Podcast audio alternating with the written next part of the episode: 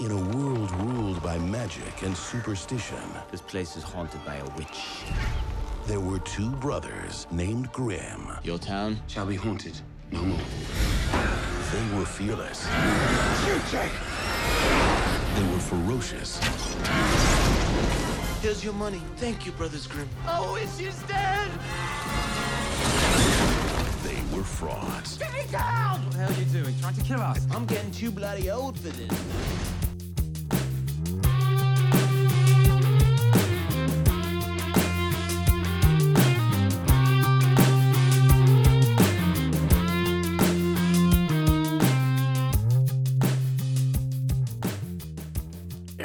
Said so, the boss. Eric said that you need to start every episode from here on out officially with the the tagline and the introduction. Introduce everybody. No, no. Really, just carry the show. Oh, I can do that. I feel like in Return of the Jedi, is it Piett? No, not Piett. Who says the Emperor's coming here?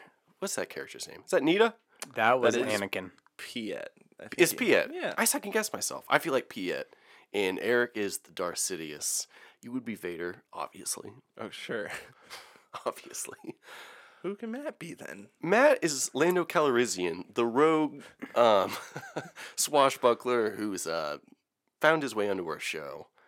Our show, obviously, being called um, "This is the Bagel Boy Show." There we go. Yeah, this is the Bagel Boy Show, and this is our series called "The Bagels Grimm, as you all know. Um, and today we're talking about the movie called The Brothers Grimm, but we have a new guest. It's the first time we've had him on. Brand Uh, new first timer. Thanks, guys. We got I- Matt. What's your last name again? Uh, that's not important. We've got Matt.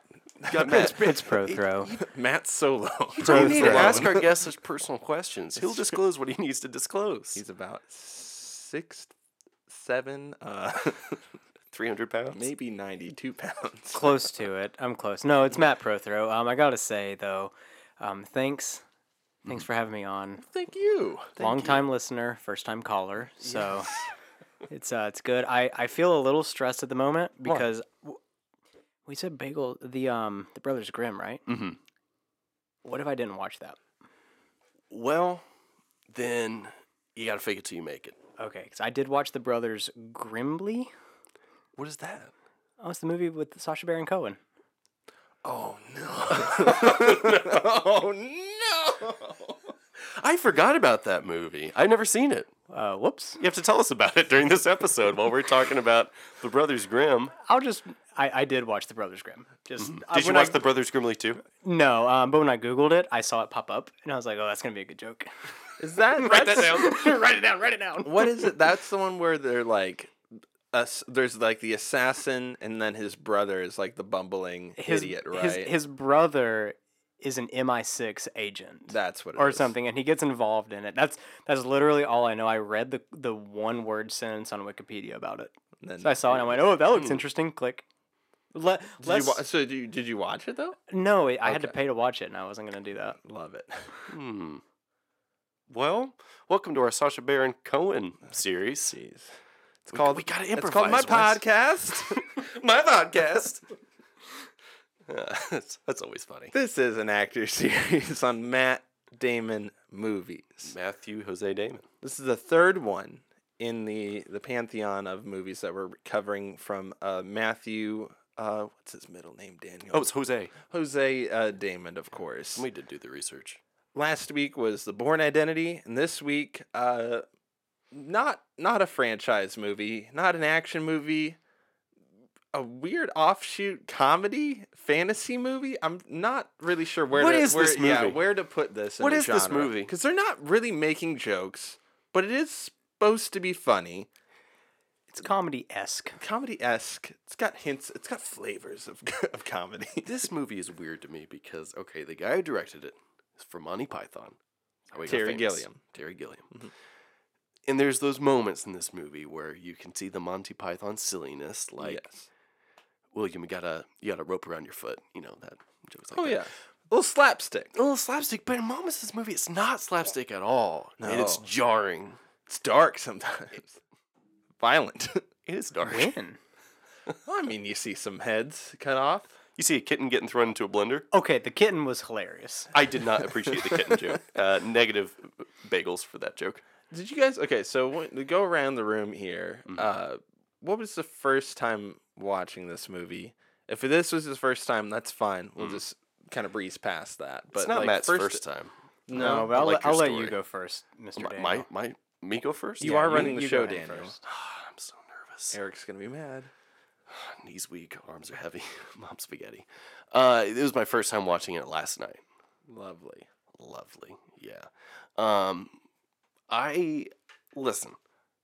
When I watch movies by myself, comedy movies, Mhm. I never laugh.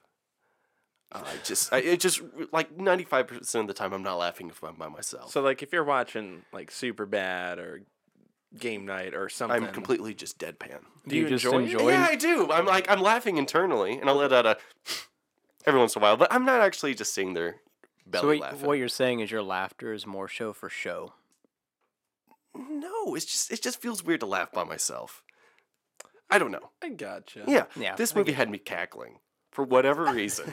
this movie? this movie, I don't know why this movie got me in the funnies. That's a hot take. It is a hot take. Okay. And that's what you got to be prepared in the show for some hot takes getting thrown at you.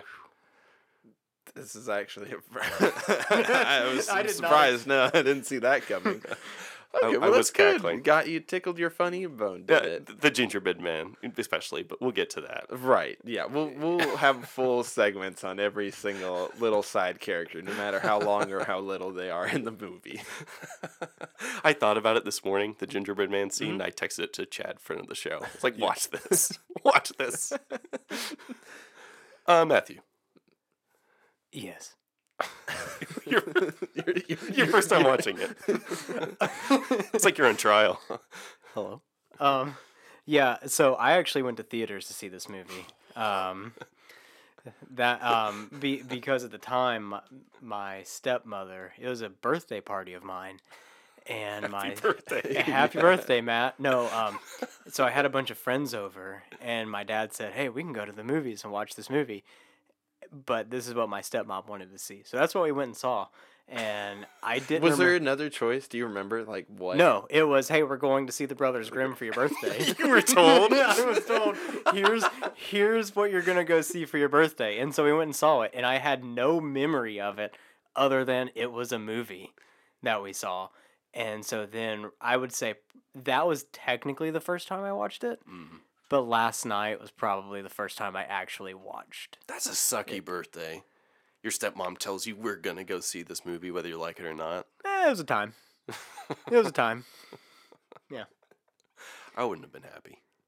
Was there like any desire in between 2005 to now, like to rewatch, or was it just something lost to time over the years? It was one of those things where Daniel said, "Hey, we're gonna have you on to talk about the Brothers Grimm," and I like sunk backwards in my chair. That like the like, moment Yeah. I'm like, "Oh my gosh, the Brothers Grimm! I remember that Yeah. movie." and uh, yeah, We should have we should have done this episode on his birthday somehow. Force him to talk about it on his birthday. birthday. He's like it's like a sleeper agent. Matt's like, oh no, the Grimm. yeah, no, it's uh, it's not a movie that I would have looked to watch again. I don't. I will say I don't. I don't typically rewatch movies. oh, one of those. He's a one and doneer. One of those guys. So Um, you've probably seen quite a bit then, like by that logic, right? Since I spend all my time just rewatching old favorites. Rewatch Rewatches way. Too I have many. seen quite a bit of the Brothers Grimm. Yeah, Yeah, I sat oh, yeah. through the movie in the theaters. Love it. You saw the Brothers Grimm. It was now 16 years old almost. And this movie, I would have been somewhere between 10 or 11 when this came out. And I remember this being, did not go to the theater. This was like a family rented. Much, much similar to you, Matt, when I was going through like creating the, the Matt Damon uh, actors series list, cherry picking which movies to put in like just seeing this in his filmography really struck a chord with me on like oh yeah like that's going in the pot like that we have to talk about it because it stuck certain things stuck with me and we'll get to them Mhm. but this was very much like a hey we're going to Family Video. We're gonna pick out. We're gonna rent this movie. Hey, my dad's like, you know, fantasy comedy, Terry Gilliam, Monty Python. You know, this will be. This is fine. PG thirteen. You know, it'll be fine. Ooh, yeah. it'll be fine. You know, Was it a little edgy for them to pick a PG thirteen for a little ten year old Wes? I think so, but that's not necessarily for me at that point. This full full family. I'm pretty sure that we definitely let my younger sister and my younger twin brothers, probably not the three year old, but the other siblings that were underneath the Vicky ten the ten year old mark definitely got to watch it. yeah. Uh, yeah. this is like there's we'll get into it, but th- there's so much that happens in this movie that's obviously based off like the Brothers Grimm like fairy tales and Mhm. stuff like that, and that's where it draws a lot of the inspiration. I don't kn- like it's such a hodgepodge though because each one of those stories is very like linear and contained and Mhm. even though they have their own dark twists and turns in the original tales this is like the hey what if we take all of them and somehow try to fit them in here in their own twisted ways? They Shrekify it. a little bit but it's not like there's certain things that happen and then they're just done. It's like okay i guess that was the you know the red riding hood segment Yeah. of the movie. That was the gingerbread man section of the movie. That was the whatever else you know? Which to gripe a little bit, why put in a little Red Riding Hood for like five seconds, then take her out of the movie? That's what I mean. Like, Yeah. they're not characters sometimes. Sometimes they are. but let's not let's not jump around too much because this was something interesting to go back and look at the critic and uh, audience response uh, to this movie. So we're gonna have Matt and Daniel guess the Rotten Tomato score for the movie. It's the tomato meter game here on the show. Everybody kind of knows the rules at this point. Each uh, contestant here is going to get a chance to guess both the audience and critic score. And Matthew, uh, just letting you know as a first time guess, um, usually we bet a little bit of money. So if you want to put up a little bit of money, that's okay. Well, the last episode I listened to is Good Will Hunting, and there was a car on the line. So Wow, Can I- Matt Matt is up to date on the I, uh, show. we Can- don't talk about that. can I get a car? mm, well, He, Daniel I doesn't have that- a car anymore. I rode my bicycle here. That's a lie. no, it wasn't. It was a tandem bicycle you were buying. the Brothers Grimm is full of beautiful imagery, but the story is labored and less than enchanting. Um, short and sweet. Is it beautiful?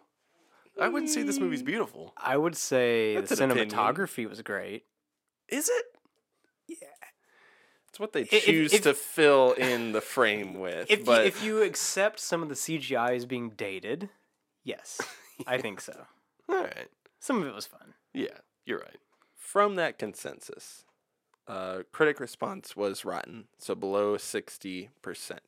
So since Matthew is first time guest, he gets the advantage to Price is Right Daniel. So Daniel has to guess first. Uh, for the critics, probably a forty percent. Matthew. I'm gonna say 35. 38. 38. He did prices Right you. He prices. Audience score is rotten. It's it is higher than a 38 though. Uh, Matthew, you're gonna guess first this time. Audience score? Mm-hmm. A little bit higher, or anything higher than a 38 is fair game, but still rotten. So underneath 60. Uh, for audience, I'll say 45. Forty nine. 39. Audience and critics were 1% All right. different. Everybody's hating on the Brothers Grimm. I'm gonna be kind of. I don't know if I'm gonna be positive or not about this movie. I went in today not really knowing what my takes are gonna be. This is a little journey. it's a confusing movie, isn't It it? is very confusing. yeah, I after like those big like first impressions when I first saw it cuz it is something that's like it's funny in a very like silly way. It's not like they're cracking jokes. There's they're more gags than anything else. And you have that that can be entertaining for children. But then you have the things like the the cat blender like you guys already mentioned or the severed heads that you see. And all of those things they they don't shy away from that. It is very much a gra- I don't want to say graphic. That sounds like too strong of a word. It doesn't pull punches, but it's not like a high octane like action movie. This isn't a Bourne movie. This isn't like you know something that where you'd expect to see you know a severed head or or a, a woman so old her fingernails have grown like 15 inches long it's very disturbing imagery in the movie The problem I had with the gags, though, Yeah. is it wasn't consistent. You would Right. have stretches of the movie where there was the scene where it's like, oh, you've got a rope around your your feet, Yeah. and then, then a horse drags them out of the house. But then then we enter stretches of them going through the forest, and it's mm. spooky, yeah and there's a lot of darkness. Like, okay, where did where did the goofs go?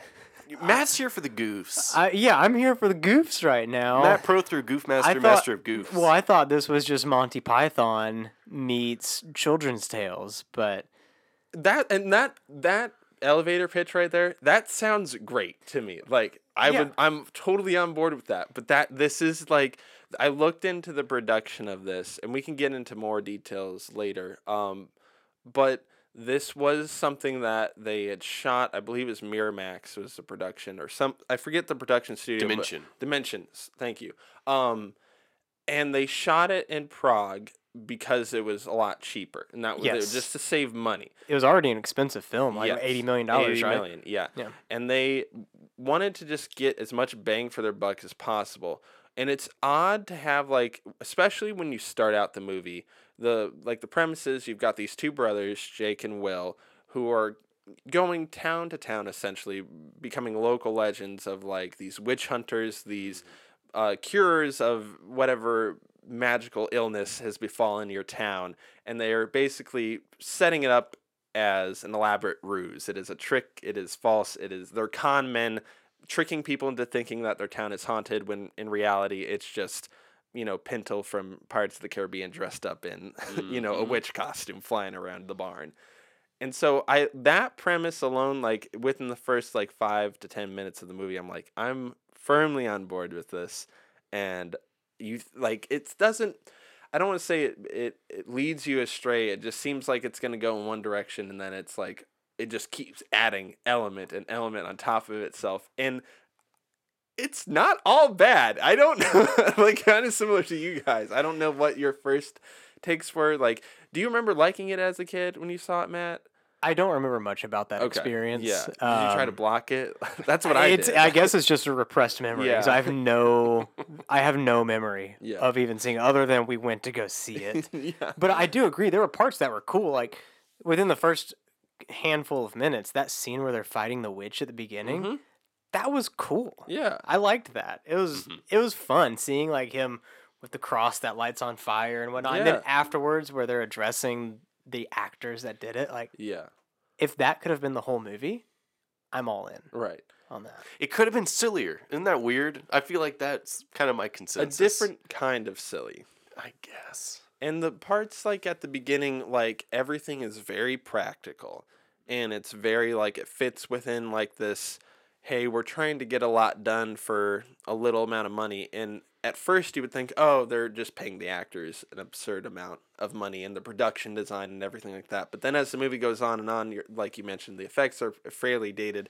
Normally, a movie that's you know 15 years older or more i would give a pass and be fine but when this movie this movie came out in 2005 it was delayed a year so technically 2004 Uh, you're coming out around the harry potter lord of the rings time frame and i know those movie budgets are a lot higher but this movie wasn't like a small budget thing either. So i wish they would have stuck a little bit more to the practical stuff but it does give it is very much uh, this little time capsule of oh and some of the things don't make sense. Like i could understand like you've got the werewolf you've got you know the magical witch stuff at the end of the movie but stuff like there's like a child like wandering trying to find their their scarf or something that's the one that got me like in the scarf is like s- like you could do that practically for cheaper right and mm. quicker i would imagine like would it turned into Aladdin in that scene. Yeah. like, what am I watching? yeah And this movie is darkly lit. I'm like, could you not find money in the budget for some flashlights or a candle? Please. The Is last that not what I told you? You were right. It's visually dark. It's like Game of Thrones. Turn It's up like the, brightness in your television or turn off all the lights in your house. Something. the final climatic scene against uh oh man, I'm blanking his name. the guy from Pirates of the Caribbean, the villain. Of the There's a movie. lot of pirates crossover. There's a lot of actors pirates in this, crossover. in this movie. Yeah, it was too dark. Yeah. Yeah, when they're fighting with swords and whatnot. Yeah, yeah, yeah. yeah, yeah, yeah. Well, let's not be let's not dismiss the reason we're all here today for for Matthew uh, Jose Damien, Jose as, Damien, as yes. Daniel says this week. Uh, these are the Damon documents. This is the, the, Damon time of the show where we jump over and give a little wink and a nod to all the movies that we did not cover in Matthew Damon's career. So starting off last week, we talked about the Bourne Identity. So I'm just going to run through these because this is a quite a big leap of time, even though it's only been three or four years since that movie. He's been a busy boy. He has been a busy boy. The Bourne was a hit. Uh, so you've got uh, Confessions of a Dangerous Mind. I don't think he's in that one quite a bit. He's just Is that of in, in there. relation He's- to Confessions of a Shopaholic? I, I'm not even going the to dignify a Confessions? response. to That was the title of it internationally. Okay, the Confession series. Yeah. Yes, I remember. Uh, Stuck on You looks like a comedy. I have not watched this one. He plays a character named Bob in that movie. Oh, Bob. There you go. Uh, he had cameos in Eurotrip. He kind of swapped roles with Affleck in, Ger- in Jersey Girl. He was the supporting character in that. Uh, Stuck on You again? He was in Stuck on You twice. He I likes don't it know so what much. this he is. went I don't back know for why it round has two. it listed twice. This is definitely the same movie. then you have the sequel to The Bourne, The Bourne Supremacy. Ah, yes. a sequel to his other successful franchise film, Ocean's 12. And then you've got The Brothers Grimm. Should we have covered Ocean's Twelve? Because I kind of like that movie. I kind of don't. I know a lot of Like people don't like right it. now. I know a lot of people don't like it. I kind of think it's nice. It's kind of fun. tired of people and their fancy hot What? takes like No. Ocean's 12 is actually good. It's not. But here's the thing: good. I like Ocean's Thirteen and Ocean's Eight. I like all the Ocean's movies. That's not a hot take. No, that's not. Now it's not. Yeah. Because you contextualized your I take there. contextualize it. You just like hot garbage. I do. I'm a sucker for hot garbage. It's true. Matthew, uh, be Why the do we tie- keep what- call- be the Hold on a tiebreaker. second. I keep calling him Matthew. I've never called you Matthew in my life. I always call you Matt. So what is this that I've started? Is this Do you prefer professional? Matt or Matthew? Uh, I prefer Matt, but I think you just picked up on Daniel, right? Yeah. I did. Anyway, I also Matthew, like. always- you I've can call also. me I'm Matthew. also differentiating. We're talking about Matt Damon, and I've mm-hmm. never really called him Matthew Damon, except should. as a joke. So now, from now on, it'll be Matthew Damon and mm-hmm. Matt, our guest. See, that does get a little confusing because my last name is Damon. Ah. Yeah. That's right. We So- forgot. yeah, so that does get a little confusing when we're talking about my film career. Junior. Um, Where do He I is feel like we've met before? I've seen you. Were you in the informant? Were you? Oh. Were you in Invictus? yeah, yeah, yeah. Keep keep naming Uh, the Damon Adjustment movies. Bureau. Yeah, that one. Nah. yeah, I, yeah, forgot all about that one. I, um, you, you may you know forgot me. your time at the Adjustment Bureau. You Yeah, may know me did. from The Martian. Um, oh. Keep going. He Keep going, Matt Damon. The, the Brothers Grimm. Oh. Okay. he blew his cover. uh, the tiebreaker for that on the oceans. on Ocean. yeah. Eh, it's okay.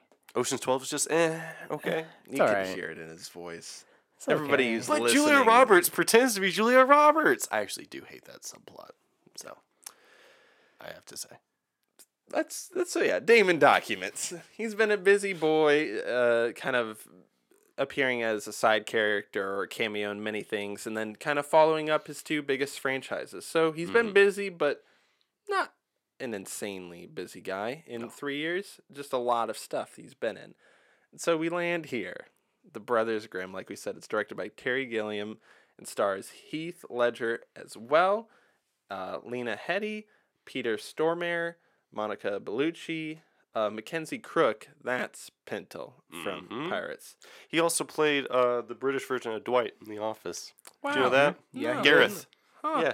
Mm-hmm. Did you watch the British Office? Hmm I did. What's your take on the British Office? Yeah, please tell us. It was funny. Um, it's different. That's- They're all that's right. British. What's that about? Speak normally. Why can't you speak right? Jonathan Jonathan Pryce. He plays Jonathan the, Pryce. Fisher's Price. Yes, I forgot. the lord or duke or whoever it is as like the ruler of the the French towns that they're running through.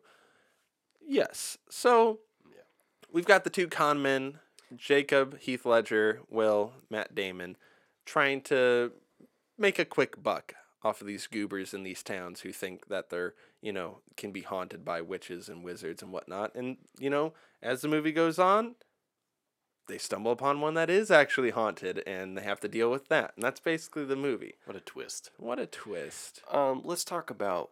Can we talk about Heath Ledger first.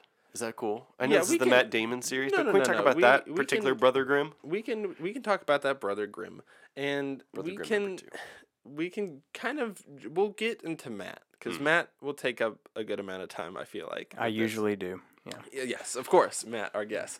We will also talk about Matthew Damon. Yes, please uh, clarify. star Ma- Matthew Brothers Grimm. Page Damon. Yes.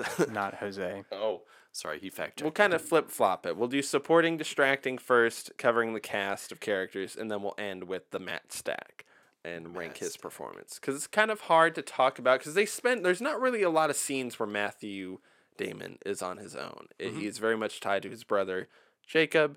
And throughout the movie, you know, you get a, f- a quick flashback of, of them as children. Oh yes, you do The movie the movie starts so abruptly. I don't I don't want to steal for quotables too much, but the movie opens with meth with both our code leads mm-hmm. as children, and they have a sick sister who is never mentioned again. No. so she is probably dead. She is she's fallen ill, and a very distraught mother of theirs. And Jacob, played by whoever he is, some young actor who eventually becomes Heath Ledger. Little Brother Grimm. Yeah, comes in and he's supposed to have bought medicine for his sister, and instead he bought magic beans, and You hear about these magical beans throughout the movie. the entire movie. And I swear they set it up so much. That I'm like, uh, here it comes. They get to the tower at the end. They're gonna plant those magic beans, and they're gonna climb to the tower, and that's no. nope. They're only used as like just a. a a flex or like a, a dig at Heath They don't Ledger's get the character. redemption story. Never. I know. You know what though? I don't blame Jacob.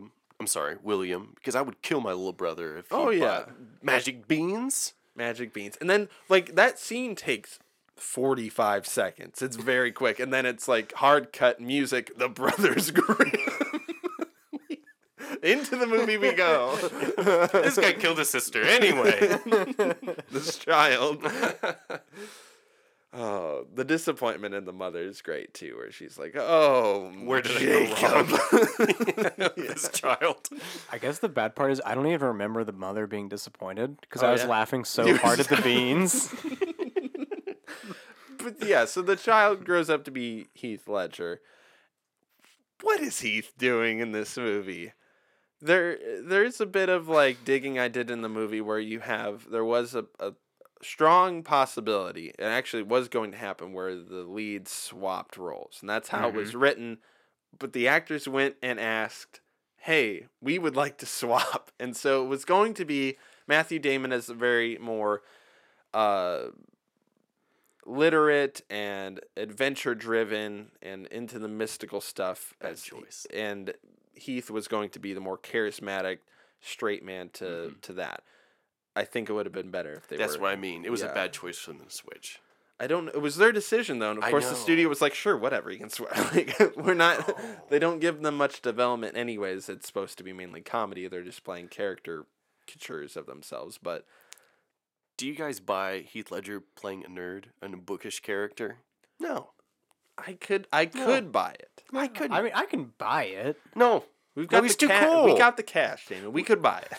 We just watched Knight's Tale. He's too cool. he it's not this kind of nerd. I don't believe by the end it's it's like the accent is is very weird. Mm-hmm. You texted me about Matt's performance, complaining about it a little bit, or like asking what is he doing, and my question was very squarely pointed at Heath. Like I don't, I don't understand. Like, are they really like what is the accent?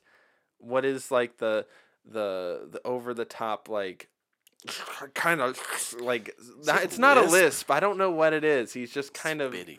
yeah. It- I don't know. Did you like it was him? it was a weird take on a German accent.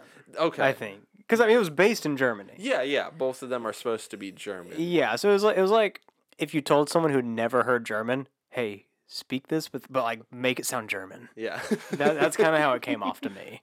But Matt Damon's doing a British accent. oh.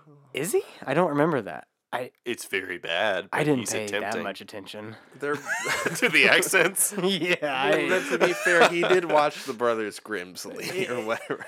yeah. Sacha Baron Cohen, Uh, he did a fine accent. You're right. I know the writing isn't doing any favors to anybody in this movie, so I don't want to like harp on that because it wasn't. It's not trying to be some like profound thing as far as screenwriting goes, and I think that's fine. But like you said, he's he's this very normally cool, charismatic actor, and he's trying to play like just such a nerd. But then at the end of the movie, they're trying to let him get with the girl, He kind gets the of. girl in the end. Yeah, and so, but that he do- doesn't really. He kind of does. They both kind of get the girl. No. How do they both kind of get her? Well, she kisses them both at the end. Well, she only kisses him because they tell her to to see if it'll work for Matt Damon. No, I mean at like the very end when they're Does all she dancing. kiss Matt Damon in the end? Yes, she kisses them both and then walks away. I missed that. I thought I that was promise because you. he was laying dead on the ground. no, no, no. I'm talking After after, that. that. Oh Like, man, I yeah. stopped paying attention probably at that scene. I was like, I'm I'm out. I'm done. I don't remember what happened Matt. after that. Did you finish the Did you I- finish the movie? I promise you, I finished it, Yeah, but it just like erased from my mind. it's kind of the movie. they're they're okay. So it's just odd that they're both like going after the girl. Like I get that mm-hmm. that's normally the thing, but she's he's upset that she's not attracted to him, but she is kind of attracted to him in some scenes. It's very Boy, I inconsistent. I, think that's a great word, and so is the performance for Heath. Because there's sometimes when I'm like, I can buy this guy as like the you know the lovable brother who just really wants to believe in magic, and his older brother's just telling him no, he's stupid, he's a moron, he's an idiot, and then at the end he ends up being right. But this whole time he's running around like ridiculous and showing this such a lack of confidence in, in everything that it, it's mm-hmm. hard to buy. Where Matt Damon normally plays kind of a loser and can play a loser really well. And if he was the one, you know, who's still a fairly attractive gentleman, he could it, I could see that working. And then Heath being this kind of a dick who's really just charismatic and Yeah. is an ant, a non-believer. I don't know. I can't. Ever since I read that, I'm like, man, That would have been a better that movie. would have been. I feel like it would have been. You know, the script still would have been what it is, but I don't if know. I had a time machine, I could make one choice. It would be go back and tell them not to do this. One, that's it. That's it. the swap roles or the movie in general. Uh, swap roles. Okay. That's what I would use the time machine. No, we still need the movie. I needed this. We've been talking. I don't know if, or I guess if you listen to the, I think we mentioned it on the um, the Good Will Hunting episode. Just how how wide and vast this miniseries was going to be once upon a time, and I mm-hmm. fought Daniel tooth and nail about keeping this movie in here. And you were right. It's it's one to keep. Okay, And I Yeah. concede I was wrong. I was wrong. I'm and sorry. you're all welcome. I don't know where you can watch this movie, but it's out there. You can find it. It is available for rent for two ninety nine. It's worth every penny. was it worth every penny? It was worth exactly two dollars and ninety nine cents for me to forget the ending. I I missed that too. That's hilarious. What, what are your takes on Heath then? Do, are you a fan of Heath?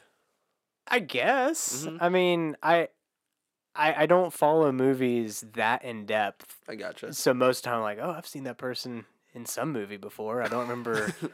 Well, that from might be better. So, like, what's your take on him for this movie? Because for this movie, I for me he was believable as like the nerdy believes in magic Mhm. type guy. He believed in it. I think the biggest hang up for me wasn't on him specifically.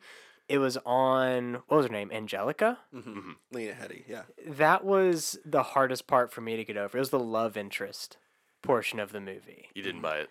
I did it's not that I didn't buy it. It's that they forced it on both of the brothers Yeah. and it's as you were saying, Wes, like they force it. They're both they're both like, oh, we, I, I have interest in her, Mm-hmm. but then it's never really addressed on her side. No.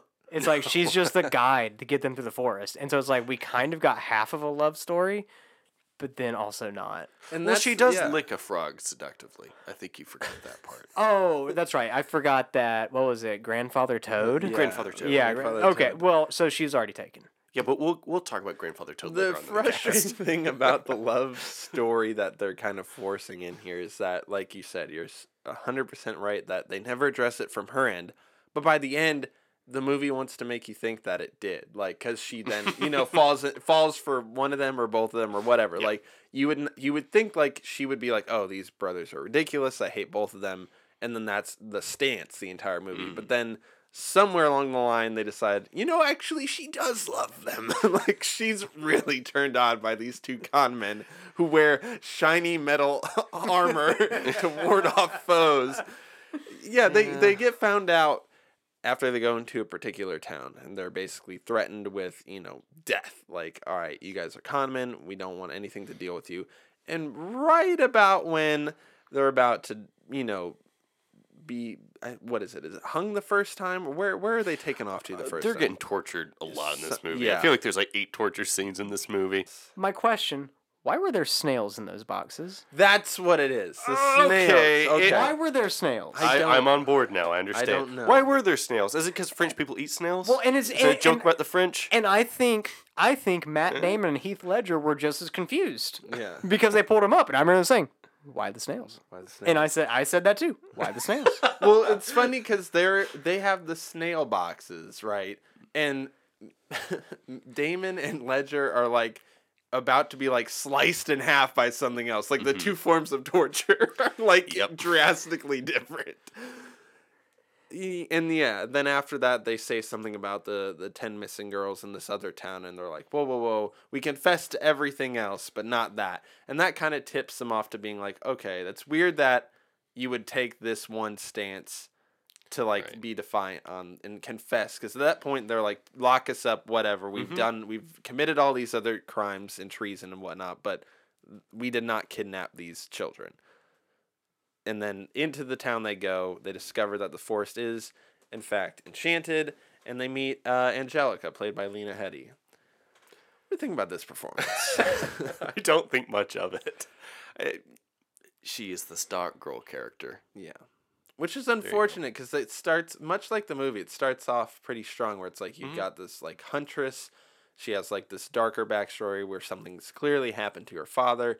She knows the land. She knows all the tricks of the trade. She knows it's enchanted, and she doesn't let them in on that though. Like they discover that for themselves. She's like, "I'll be your guide," but then they all discovered like, "Hey, there's definitely some nefarious Right. witchcraft going on in the forest."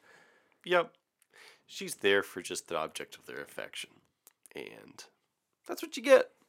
Very two dimensional character. Hmm. Uh, thumbs down. Bad Lena Headey. Bad.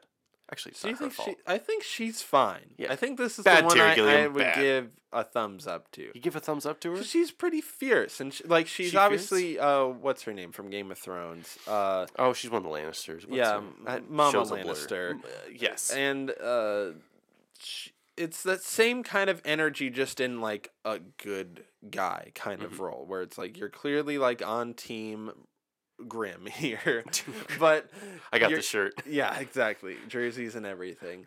They uh, th- so but you get that like tenacity and everything still. And so as much as like the script and the character failings in the story are definitely there and present much like they normally are in an early 2000s movie, I still give her a thumbs up. I think mm-hmm. she's given it everything she's got, especially when you know, Damon and Ledger get to play off each other for most of the movie and Cavaldi, but she has to act opposite of CGI Wolfman for a good amount of her emotional scenes, which is not an easy thing to No. do. No, it is not, Wes. no, it is not. That's that's the part where it starts to lose me a little bit. It's like I can forgive Papa like Wolf. the certain like elements of CGI in the early parts in the movie, and then even with the kid chasing after their scarf, which turns into the Aladdin uh, carpet. Yeah. but the the wolf takes it to another level because again i think back to like the harry potter stuff with the the transforming from cat to professor mcgonagall and it's like this movie came out years after that and it still can't you could do it in even with a shadow you could do it any other way but instead you have this full on CGI wolf, which they have other animals in the movie too. So it's Yep. like, why not just get a wolf and let it run? like, I, I personally think a wolf in a situation like that works better yeah, using your mind Mhm. and not like not showing you but letting you interpret what's happening Yeah. a little bit more like in the opening sequence with little red riding hood yes, i think that version of the wolf worked much better because now i'm left wondering in that opening sequence with the wolf it was 20 feet in the air yes. with, through the camera shot it was jumps How did that really high. it's got a it's got a nice vertical. Got mad hops. he he tried out for Airbud, but he didn't make the cut, so he had to settle for Brothers Grimm. he had the wrong fur color Yeah.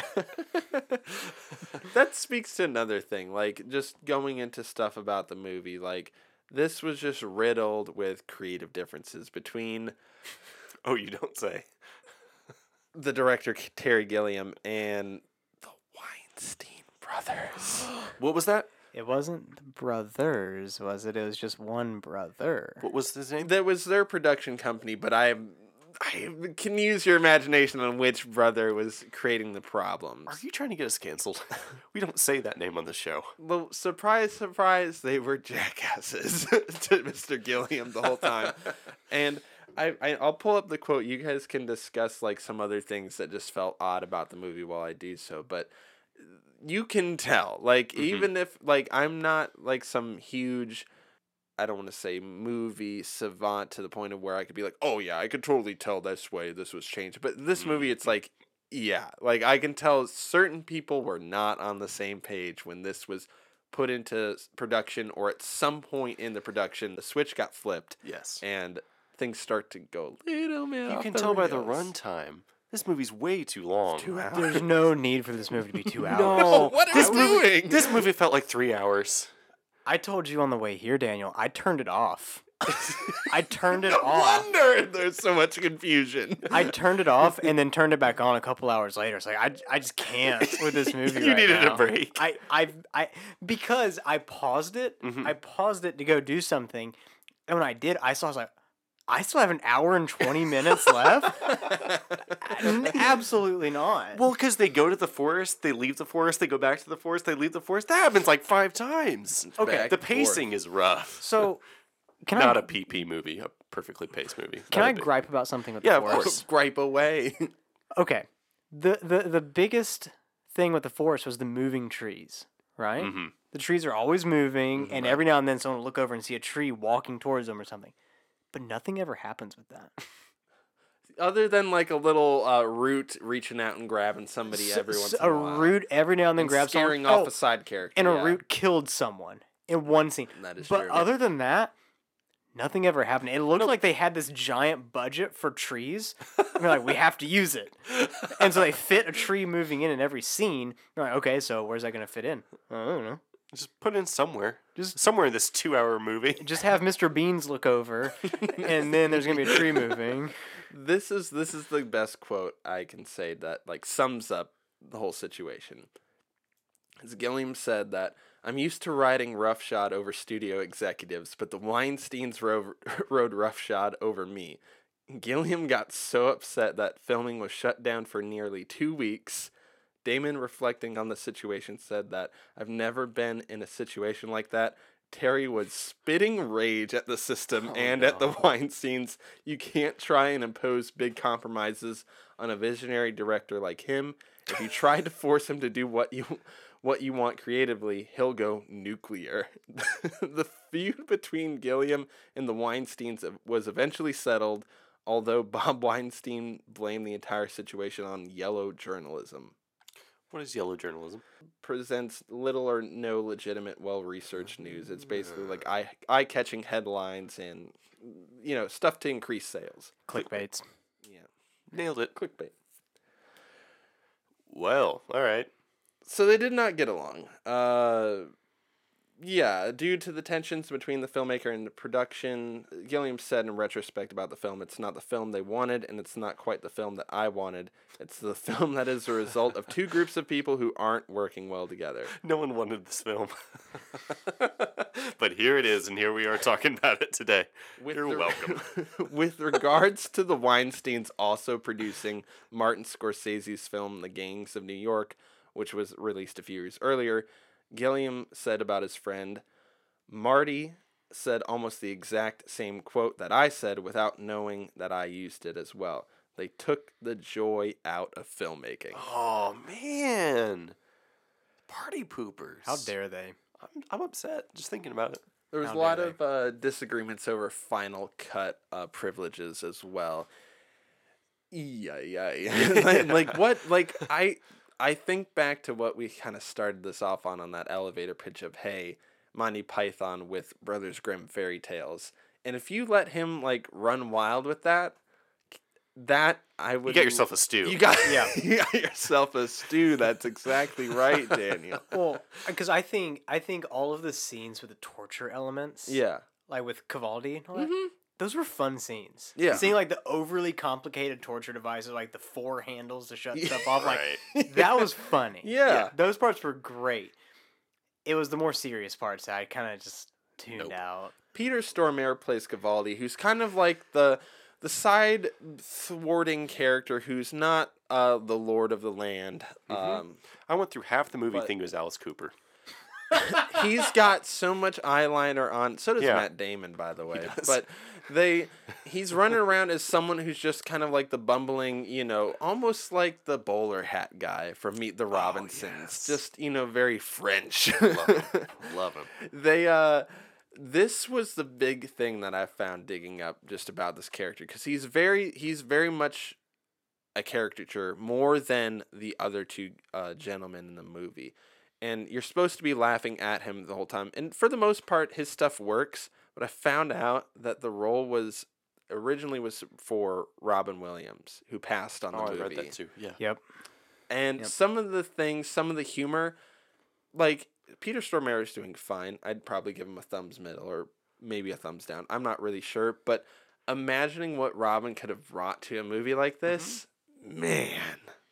Yeah. Well, in the original script, they had Cavaldi sit William Grimm down on a park bench and say, "If I told you about the Louvre, you know, you'd probably tell me about something you read in a book." And if I told you about war, you'd quote a poem. You remember that? That was in the original script. It's I online. yeah, it's online. People can find it. Yeah. Also, like the Good Will Grimm. Goodwill Grimm. um, yes, I had fun with his performance. I think he's probably my favorite performance of Yeah. the movie. Agreed. yeah. He's a ham bone. He's goofy. The scene of him being woken up and coming out of the house shooting his guns. Yeah. He's got him like like Just like cowboy Yeah. Wild West shooting in the air. like Yosemite Sam just blasting away. Uh, real quick, a little detour, sort of. Matt, can you give me your thoughts on Spider Horse? We'll, we'll we'll just start off with the other weird side animal Mm-hmm. slash characters that pop up in this movie. So Spider Horse, yes. Yes. What what what did you think of that? uh, I forgot all about Spider Horse. I love around. Spider Horse.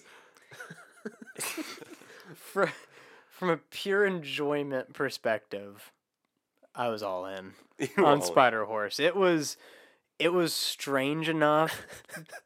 it was strange enough to where I was like, oh, it it it made me start paying attention for a few minutes again. when, when, when the guy with the axe fed the horse spiders. Uh-huh. At, fir- at first, I didn't know they were spiders. Like, what is he feeding them? Yeah. And but then seeing the horse kind of doing its thing and Right. swallowing the girl, Oh, I loved it. That was a fantastic part in the That- movie. That could have been the whole movie. Him just swallowing kids. So the whole like premise after they get to this town is that there's more kids are disappearing, more young girls are disappearing, and they're tr- trying. They're not really trying to figure out why. The movie will just cut to some child, and you know, uh oh, something's about to happen to this child. About to die. and it's always in some crazy way. And the hor- spider horse, it it works for me, even though it does wrap in some of the CGI stuff that's very very dated. Mm-hmm. But it starts out very practical with this like this child feeds the horse. A little bit of spider web gets on it. It's like okay, that's weird. And then it just starts to get engulfed into the spider web coming from the horse's mouth. And as they're running away with the spider web on them, that's when the CGI kicks in and the horse kind of rears up, throws the child up into the air, and you see like the silhouette of said horse swallow it whole. And I'm thinking, okay, that's what happens. Like, and then the horse is just gonna ride off, right? No. You turn to the character reactions and their faces and then cut back to the horse. Now belly full, like my overweight dog in the morning. It, it's got all belly. You com- you bypassed my favorite part. Oh, okay, And go tha- back, yes. That's when the brothers come out to see the commotion, and they look at the horse, and you see this girl in what appears to be like surrounded by an esophagus. Yes, it zooms, it zooms into the horse's throat. Yeah. I loved it. I would give this character a baker's dozen. I don't know if we can give characters baker's dozen, but Spider Horse gets one. That's so, it's so. It's great.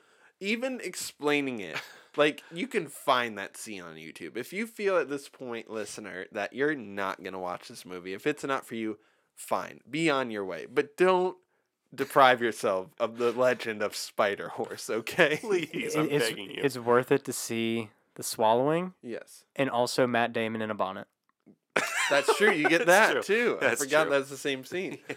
Oh man. and we got to talk about the gingerbread man, the mud monster. Yes. So the ne- one of the next children to to disappear. Now this one I remember. This was the most repressed thing because uh-huh. I remember being so disturbed, even more so than the severed heads, because a a child wanders up to the well to get water and it comes out muddy, and you're like, that's odd. What a what a lack of water. Uh, and it starts by just like what like drops of what looks like uh, black flubber onto Yep. like the pavement. Flubber's Revenge, yes. And do- Yeah. doesn't the child keep wiping their face? That's that's what I remember is that as the black goo gets onto the child's face, it they wipe away their face, similar to how the the kraken sucks off that character's Yep. face in Pirates 2.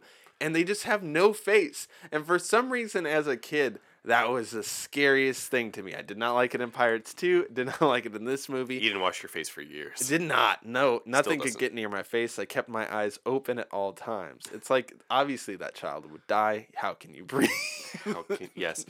And then the mud monster comes out. yes, the mud the well. the mud monster. A little, uh, you remember Candyland, folks? You know that game with the little The- chocolate. The yeah, the, the chocolate blob? The what's the swan? What is it? Mola- What? mola- Molasses. Molasses. Molasses. Is that what it is? What's it Yes. called in Candyland? Um, it's the mo- Molasses Matt. Molasses Matt. Yes, Sure. he's right. Don't- Don't look it up. It's true. Don't get your game boards out. He we know what it is. chasing after the kid. yes. and his arms stretch out like 50 feet and he's reaching underneath doorways to try to get to him and i'm get- just belly laughing He's that's giggling. what got me He's gleefully chasing after this child. So he's he's given more expression than any other character in the whole movie. he is Daniel, you mentioned that when you watch movies, comedies, you don't laugh out loud. Uh-huh. I'm kind of in the same boat, but yeah, I, I, I agree with you. I was laughing so hard in this scene that I think was supposed to be terrifying. That's the thing. It's such a weird mix of stuff. And Is as it? it reaches through the door, Cavaldi has hold of the child, and this slime monster just grabs a hold of the child and rips it back through the doorway, swallows it Swa- into itself, and then I don't like turns into the gingerbread man. yes It is now like this gooey black gingerbread man. takes a bite out of his hand and says oh boy i taste delicious is that the line Mm, I taste yummy. i taste yummy and then runs away Did it run? Did it? J- Did it run away or did it jump into the well? That's what it is. It jumps into the well. It They it like in- says. yes. I think it says this sings the song too, right? It's like you can't catch me. I'm Yeah. a gingerbread Gingerbread Man. man, and then j- like swan dives into the well. Oh, never, Oh, never to be seen again. yeah, it No. never comes up again. i love it i love that it never comes up again ever. N- neither did Spider Horse. Neither did Spider Spider Horse. Horse Spider Horse ran away. They chased it. They chased Spider Horse, and then we get a camera cut, and it's just never brought up. Never. was that an old children's fairy tale story spider horse i know a lot of the references it, what were we A lot, a lot of the references did come from the Grimm stories. Yeah. was spider horse in cinderella Cinderella maybe, but Spider Horse I don't think so. I'm not well versed on that. I Hmm. You don't read literature. Yeah, I, I, I haven't been paying attention to the literature. you're right. if you don't know about Spider Horse, well, You're not paying attention to literature. they yeah so you get that's a running theme throughout this movie where the the main you know antagonist turns out to be this old witch this old legend who's lived up in a tower for 500 years who is kind of like a play on rapunzel which is one of the the tales where it's a mm-hmm. darker version of the the tangled that we know and love and it's something also to do with the the eclipse the blood moon and Snow it- White, yeah it needs them all. all of the these these young girls and or any kind of woman I guess in general needs 12 of them to complete the cycle and basically allow her to come back kind of cuz they get all 12 and she comes back almost but then she also needs a man I guess. Right? I was lost in this they, part. there's a lot of rules. To There's what a- needs to there's too many Children are getting captured. There are spider horses. There's globby gingerbread men. Basically, at this point, they're throwing everything they can to make this like the biggest climax ever. As as this is happening, we also discover the tower is something that Heath Ledger tries to slingshot. slingshot himself up into a catapult rather i guess instead of climbing Uh-huh. and that's probably the the bit that has that got me good is like matthew damon is running around trying to find his brother and you hear like them counting down like three two one and then it cuts to what you think is heath ledger being launched into the side of the tower and then getting hurt and you hear him like ooh ah as he falls down and then Matt Damon picks it up and it's just a dummy. Why would you have the sounds of like him falling if it was a dummy? Do you think like like that was the one thing where I was like, okay, what? Don't worry about it. Don't worry about it. I like all the evil witch stuff though. I think it's kind of cool. It is kind of cool. That seems like an like the the ending they wanted to have, just Mm-hmm. not with like the how we got there was very messy. It was a very as much a circus getting to that point. You're right. Uh, yeah. I do have a problem with the tower, Okay. though. So you mentioned the catapult. The catapult. Yes. And then that's when um, Brother Not Beans showed up. yes. And he's like, well, why would you use a catapult when you can use a pulley system? Uh huh. it's true. And so that's what they ended up using. They used a pulley system for him to climb up. But how did they get the pulley system attached to the top of the tower? These are these are the questions. Magic beans. It probably was the magic beans. I think it's how they did it. But it. I think that's what. Can you imagine? They climb all the way up the tower, put the pulley system on, climb back down, and like, okay, now we can get you Now up we there. well, that's what the movie leads you to believe. What- How did they get it up there? Oh man, yeah, this movie That was something messy. that. Thanks a lot, Weinstein. I'm sure it was his fault. We'll blame it on him. Anytime we don't like something in this movie, it's like, ah, Weinstein had his Safe back at it again. You know, we're about an hour in, and we haven't talked that much about Matt Damon. I know we're we're there now. I think We're there now. We've arrived. We've arrived right before we talk about like the climax of the movie. We can talk about the reason we're all here again, Mr. Matthew Jose Damon, uh, and Matt Stack. Matt Stack is the very definitive way to rank actors who are named Matt Damon, and they are as follows. Okay, so we can give him either Mattastrophe, Mundamon, Dad Damon, Magnificent, or Bagel Bourne. Ladies and gentlemen, Daniel's take on Matthew Damon. Matastrophe. Oh, I don't like it at all. Not even one bit. No, I don't like it at all. Mm. This is not the right movie for Matt. I understand he was young in his career, was trying new things. More power to him. He just wanted to work with Terry Gilliam. That was Yeah. both he and Heath Ledger's reason for Yep. being in the movie. That, that's fine. I'm glad he did it. It looks like he had fun doing it, but no, never again. Hmm. I would I would agree. I'd agree. He was fun. Like I enjoyed him in the role. I hmm. think he played it for what he was given. I think he played it fine. But Mm-hmm. Wes is just grinning over there. I'm Like I giving said, him Dad Damon because he's Yeah, just a Dad Da- goofy dad in this movie. He's taking two women to bed with him. I was like, hold on, I thought this was a family movie. that was this whole movie. There's like at least every 20 seconds you're like, hold on, I thought this was supposed to be about fairy tales for children. It's not.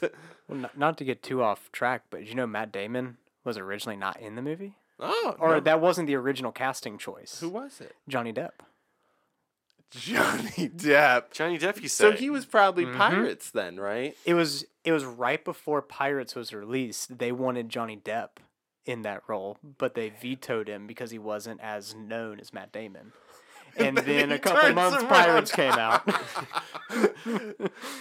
That sounds like another Weinstein choice right there. More likely, but you almost did not get to have this movie in your Matt Damon. That's true. That would have been sad. Would have been our Johnny Depp miniseries. We're not doing a Johnny Depp miniseries, are we? I don't think so. Eh, we might. Eric, call us. Let us know. wow, that's yeah. That that would have weird. Like, especially for the flavor and what the movie's trying to do. No, we love Matthew Damon, but similar to the Robin Williams thing, eh, it just would have been better. I think. I feel like Johnny Depp could have pulled off the weird vibes a bit more. Yeah. I don't think I would have bought him as Ledger's brother though. I I the best parts of that the reason I say Dad Damon is he does like again, I'm giving him credit where his credit is due, where he's chastising his brother Jacob about the magic beans Yep.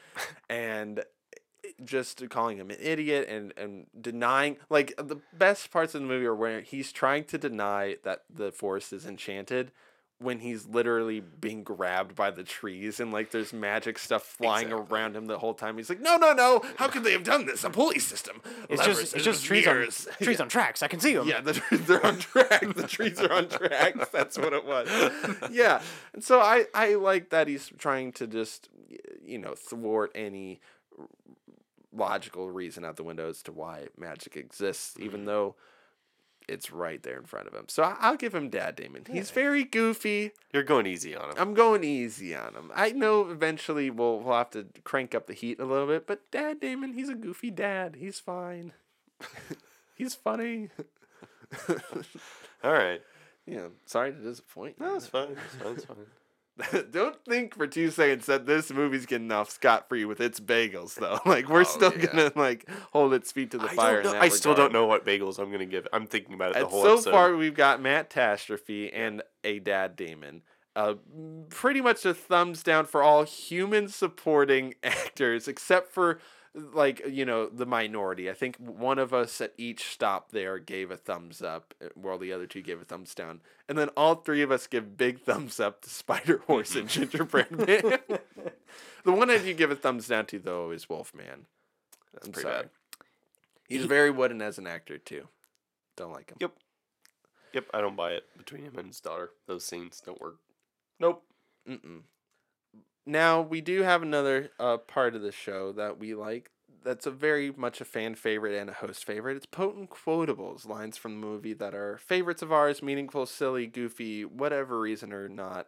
You've brought them here today because they're potent and they are quotable. So, what do you guys have as far as potent quotables? I'll start. Hmm. Jacob Grimm, you bedwetting piss bucket. I like that. I like that. Bedwetting piss bucket. There was a really uh, I do it in the show a lot, so I'm a fan. But there was a huge musical cue and the the rousing like speech that Matt Damon is giving to the people to try to save their town, and it kind of climaxes with the line he's like, "Your salvation is at hand," and then the music just cuts, and he's like. All right, when are we gonna get out of here? Like, like just like, Yeah.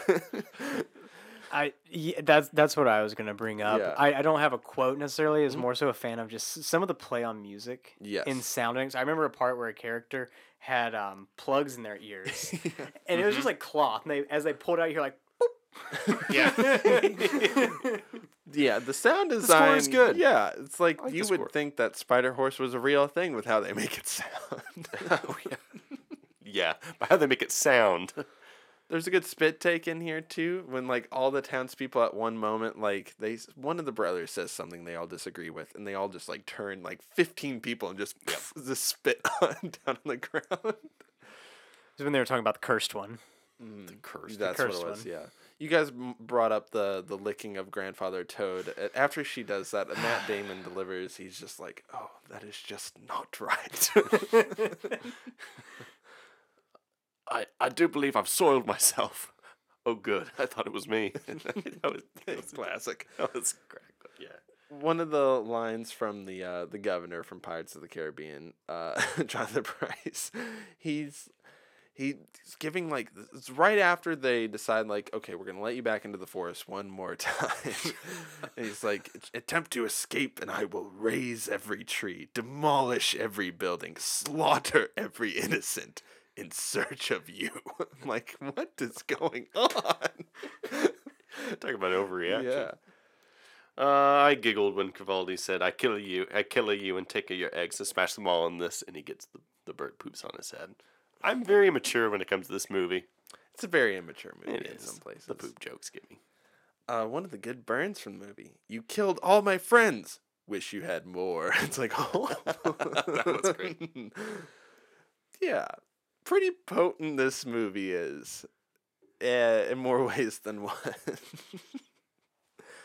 I don't know. I'm, gl- I'm definitely glad though that we added it to the list. I said last week that it's like a very kind of quirky choice. I Think that kind of sums it up very well. It's a forgotten gem in the middle of his rather illustrious career and Ledger's as well. It's just odd. It's definitely a misfire.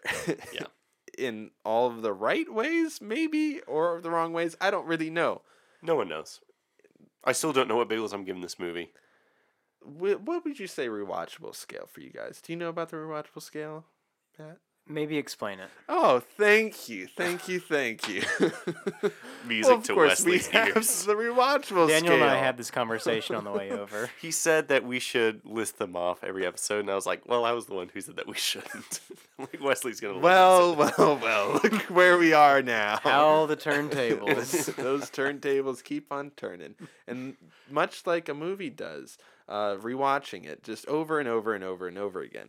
When that happens, you have to define it in a very, very fluid manner. Okay, Mm-hmm. if it's something you'd rather not rewatch, you got Stab My Eyes, you got What's the Mood.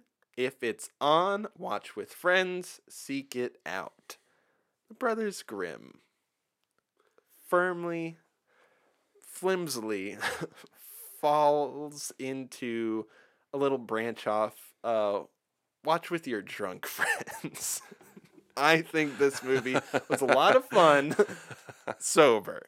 But if you have a group of like three to seven people and you've got way too much time to kill, you gotta you just make a drinking game out of it. Or just start off drunk and turn it on when you're already there. I agree with this one actually. I concur. I You're- would Yeah. sorry. No, go ahead. I would agree more if it was shorter. Mm, You're not That's- wrong. That's what would hold me back from agreeing with that. I would say if you've never seen it, watch it. Yeah. But after that, I have no desire to ever rewatch this movie. You It's- sure? It's a it's a it's Very a, sure. What about ten years? This is a great this is the best thing about he just Matthew just nodded to the He just 10 year mark. 10 year mark. Uh this is the the best thing about the rewatchable scale and why it should be brought up every single week because Matt just brought up a great point. This is this is a seek it out slash stab my eyes. like It- immediately turns from one to the other as soon Yeah. as you're done. It is incredible how quickly it goes down that scale. It I'm not kidding when I say the moment the credits hit I went great and then turned the TV off. you had only you still had like what half the movie so you didn't like it wasn't one sitting it was all like okay took a break turned it back on so you already refreshed and then the movie exhausted you to the point of great i'm done I think this one would be like again. I don't. Obviously, we're not selling the movie. We're not necessarily up on the movie. Please YouTube at least one clip of this It's anywhere. Mm-hmm. Gingerbread Man, Spider Horse. You could even do like the opening scene. Like all of it is just like there's. It's got a very distinct flavor of like a lost time, but it's that mix of not just oh it's a time capsule thing, but it's this m- such a misfire of a movie that mm-hmm. came out a while ago. So it's nice to see how like stuff still happens to this day. It's just usually I feel like nowadays you lose the flavor. It just becomes like dull and more messy. Whereas this one is definitely messy, but it, it's anything but dull. You're never like it's Never- still long, Yeah. but I'm never bored. There's always something wild about to happen. Where, it, like you said, it's such a stew. Like you've thrown in so many things into this pot. Whereas other normally in in the more recent case, it's more of like an editing thing where it's just kind of jumbled together, and you have such a, a Frankenstein movie. This is more of a a, a globby gingerbread man. It's cookie. a jumbled eye, jumbled laya. Ah, I was trying to make that work. a little bit of a gumbo. A little bit of a gumbo. yeah. I like I- jumbled laya. I think we'd be having a different conversation had the movie been able to stay with one consistent plot element. Oh yeah. Rather than being probably two or three movies all mixed together. if Gilliam got the movie he wanted to make with these actors, release the Gilliam cut. I think that genuinely it probably would still be talked about or would at least be like, oh yeah, that Terry Gilliam movie that people aren't talking about because it wouldn't ever topple Monty Python. I I don't think in any case it would ever do that, but it would be the one like the the hipster underground, you know, deep cut that people be like, you know what's good? It's Brothers Grimm. Did you say that And if- Brothers Grimm, bro? The yeah the the Weinstein brothers got their way completely. I think it would have just been more CGI. You wouldn't get like the quirkiness. It would have been all just like I don't want to say messy again, but it would just been jumbled up completely and just all of the tropes that are forgettable and it would have just been oh what was that that's a movie it's gone it's lost to time and why would you even bring it up again but instead you've got both of those things competing at 100% for the entire runtime almost Yeah. and from scene to scene you legitimately don't know what you're going to get Nope. and I'm delaying here because Daniel's. I can see it in his eyes. He doesn't know what number. to I don't know, but I'm gonna have. Matt do it. Matt gonna- bagels. How many bagels would I get? What's the max? Ten. ten. Technically, the max is a baker's dozen, but that is reserved for. Don't even reference. The, it feels wrong to even say that. I know what I'm giving this one. No, no. I would I would say probably about a four because there are some enjoyable elements, Mm-hmm. but they're That's just fair. they're so drowned out by boring and convoluted Yeah. plots By that don't make sense. yeah, But there are parts I genuinely laughed at Yes. and enjoyed. What'd you give it?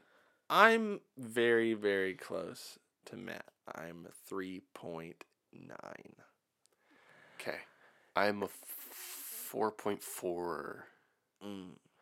Spider Horse. It just Spider bumps it up a lot for me. So Like yeah, four point four. It's somewhere like it's I don't I feel bad like giving it a number out of 1 to 10 because it's it's just such a an an ugly odd duckling of a movie. You feel like you're rating multiple movies. Yeah, no, yes, that's what I feel that's exactly what it is. That's a good way to sum it up. At sometimes I think at the highest it's probably like a 7, other times it's very much a 1. Like there's and so I'm landing somewhere in between at like 3.9, 4.5, whatever you want to call it. Like uh yeah, The bad news is next week's movie isn't that much better. The Departed by Martin Scorsese. He didn't know what he was doing. such a mess. Such a Definitely, mess. definitely not one director's vision for a movie. We're having Danny Fenton on that one, everybody. Just to let y'all know. Danny Fenton. Long Fenton. time. Long time since he's been on the show. But you know what? I hope it's not too long before Matt's back on the show. Thank you for Aw, coming on thank the Thank show you, Matt. today. Thank you. It was a pleasure. Yeah. You know Did you have a what, good though? time? Did you? Yeah. He's clapping for himself. So vain. He's got another clapper in me. What a first time He's shaking movie to come on. maracas. Like, can you imagine just coming to talk uh, about the Brothers Grimm? That's what Matt has done today, and Uh-huh. you know what? Bless you for it. And you know what? It's been my pleasure. this is another favorite segment of the show. Now that we're done with our review of the movie we came here to talk about, it's time to talk about what you've been watching. What So you watching? Anything else that's anything, movie, Girl, TV what you show, watching? book you've been re- anything that you've consumed media wise that was not the Brothers Grimm within the last week or so. Matt, you been watching anything juicy? Um, I'm probably the worst person to ask this question. um, so I mean anything. what, the the media that I have been consuming into my mind. Yes.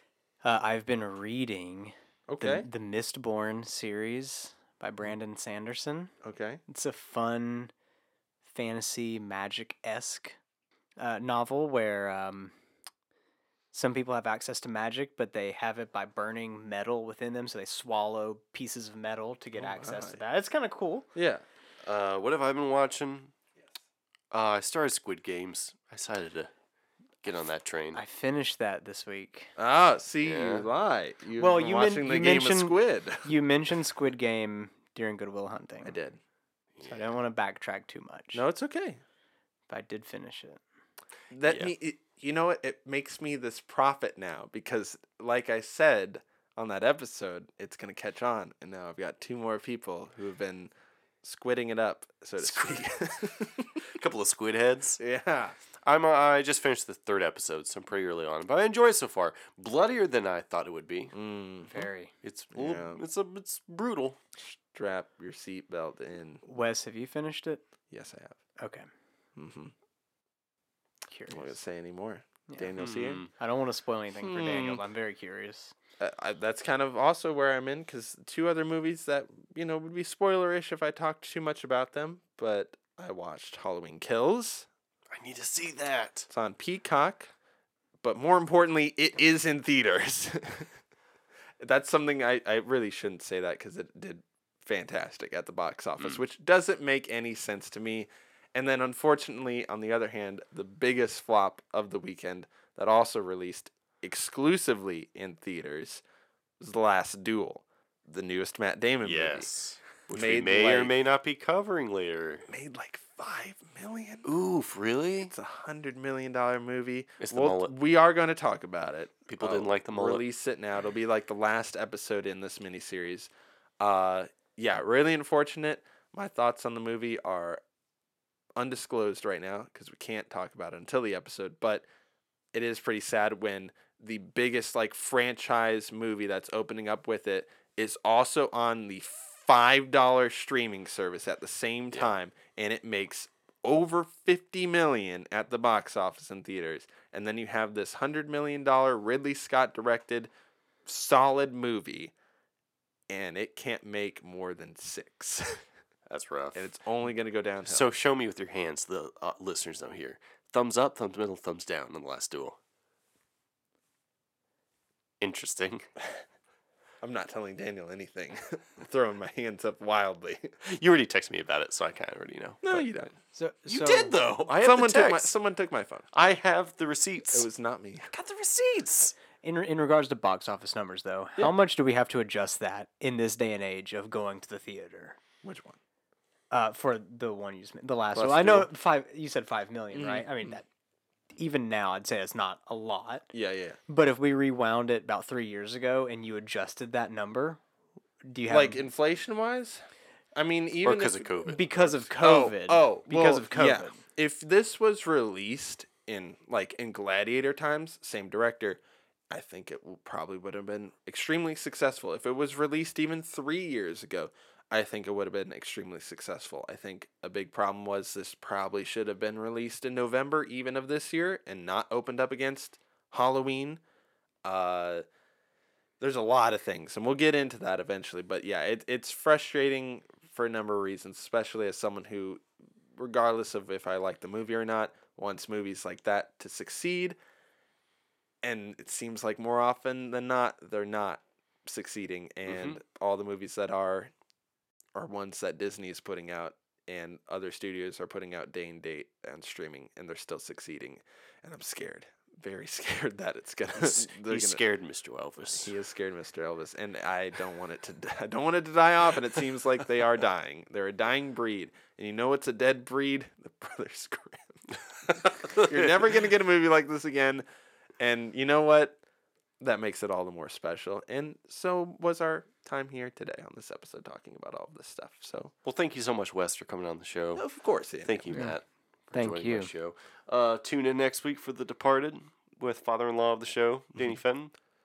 It'll still be the the brothers bagel. I'm sorry, the the Bagels Grimm um, the Bagels Grimm, series. yes, of it's been that been called that the whole time, so it's it's Everyone fine. knows this, Wes. Everyone. Um, I think that's everything. Did you have Matt stats? Matt stats. Daniel Matt thought he could stats. escape it this time. You time. forgot the Matt stats? Matt stats. Matt Damon in this movie chastises his brother Jacob about magic beans five times in the movie. The character Spider Horse swallows at least 17 children. And this movie won 12 Oscars at the Academy Awards. Matt stats. Matt Damon specifically swept the Oscars. He won Best Actress. Didn't make sense. He just won every award. Spider Horse won Best Screenplay. Best Gingerbread Man Award. Well, Heath Ledger got uh, Best Foreign Film because I couldn't understand what the hell he was saying at the time. oh, bless all of you. Bless your farts and bless your blarts.